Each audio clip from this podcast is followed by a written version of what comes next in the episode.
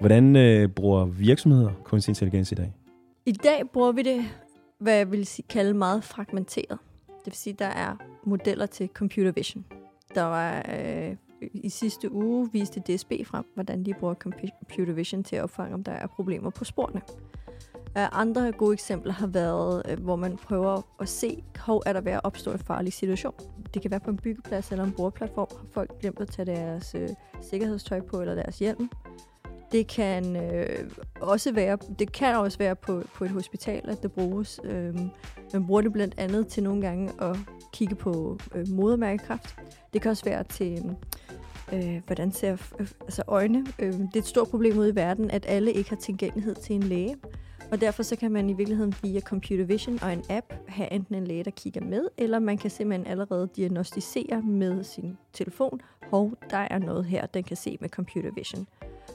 Men øh, det, vi støder mest på i dagligdagen, er jo alt det, der bruges på tal, og alt det, der bruges på tekst. Øh, hver gang vi søger, så har, og hver gang vi går ind på sociale medier, så har vi at gøre med kunstig intelligens.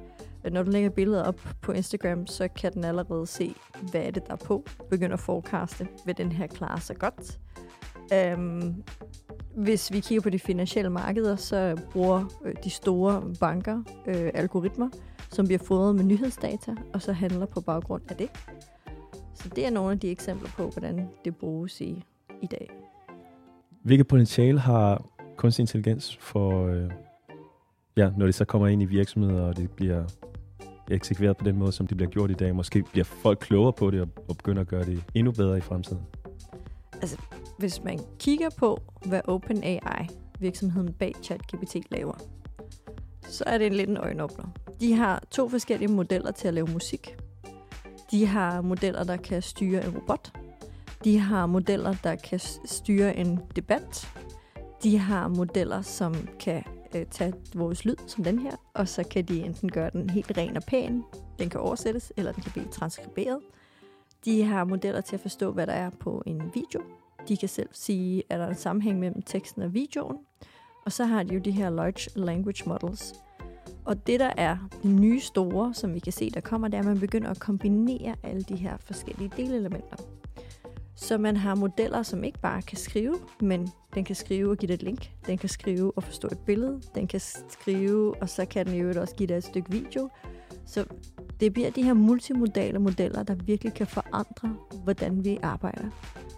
For vi kan jo nærmest lære dem alle de basale opgaver, som vi ellers går og laver i en virksomhed. Så potentialet er så stort, at det er svært at få kogt ned på øh, et minuts forklaring. Men jeg tror, at de bedste demoer, de har lavet for nylig, er jo, hvor de viser, at det kan lave ens øh, skatteopgørelse. Det kan skrive en kontrakt. Øh, det kan forecaste øh, finansielle markeder. Øh, det kan lave en, en fantastiske billeder. Det kan lave en reklamevideo. Ja. Imponerende. Ja. Og lige for at være sikker, forecast, det er... Når vi kigger ud i fremtiden og gerne vil sige, hvad er prisen cirka på en aktie eller øh, en virksomhed om et år eller tre måneder eller lignende. Okay, det er sådan en forudsigelses... Ja. Okay, modtaget. Yes. Med al den potentiale, der ligger gemt i uh, kunstig intelligens og generativ AI, er der eksempler på virksomheder, som har brugt disse modeller forkert? Altså, det kan man jo godt diskutere om uh, Facebook og Meta og så videre, og TikTok, om de måske bruger de sådan nogle modeller forkert. Men der er i hvert fald eksempler på, at nogen i god tro går ind og bruger ChatGPT, og så kommer galt afsted. Og der har Samsung jo altså brændt nallerne. Uh, så Samsung uh, havde nogle kløgtige, både kommunikationsfolk og uh, IT-kodere, øh, developers, og de, før deres launch og en stor konference, så gik de ind og brugte ChatGPT til at hjælpe dem med både at skrive bedre kode, men også til at skrive noget af deres kommunikationsmateriale. Og det, der jo sker, når du skriver med den gratis ChatGPT, det er, at det svarer til at skrive det på internettet og lægge det ud til alle andre. Informationen kan blive promptet tilbage ud. Og derfor var der andre, der kunne finde den her kode, og dermed kunne skrive allerede om de nyeste features fra Samsung. Og så var der jo altså også lidt noget risiko for, at man kunne, kunne hacke det. Så der er et eksempel på Samsung, som medarbejderne har bare ville arbejde effektivt og gøre det godt, men de er kommet til at dele sensitiv data og komme lidt galt afsted. Men hvis vi kigger på øh, de retssager, der har været, så er der jo retssager lige nu øh, mod Meta øh, og andre store øh, somi virksomheder Det er jo fordi, de har brugt de her algoritmer mod os. De ved, at vi tænder mere på negativt materiale, så de rater altid aggressivt materiale op. Så hvis du har kommet til at trykke på nogle videoer af folk, der slås eller krig, så vil du se langt mere af det. Vi kan også se, at øh, dårlige negative kommentarer bliver, øh, er blevet skubbet op før i tiden. Og man har kunne se, at folks adfærd simpelthen blev mere aggressiv og dårligere.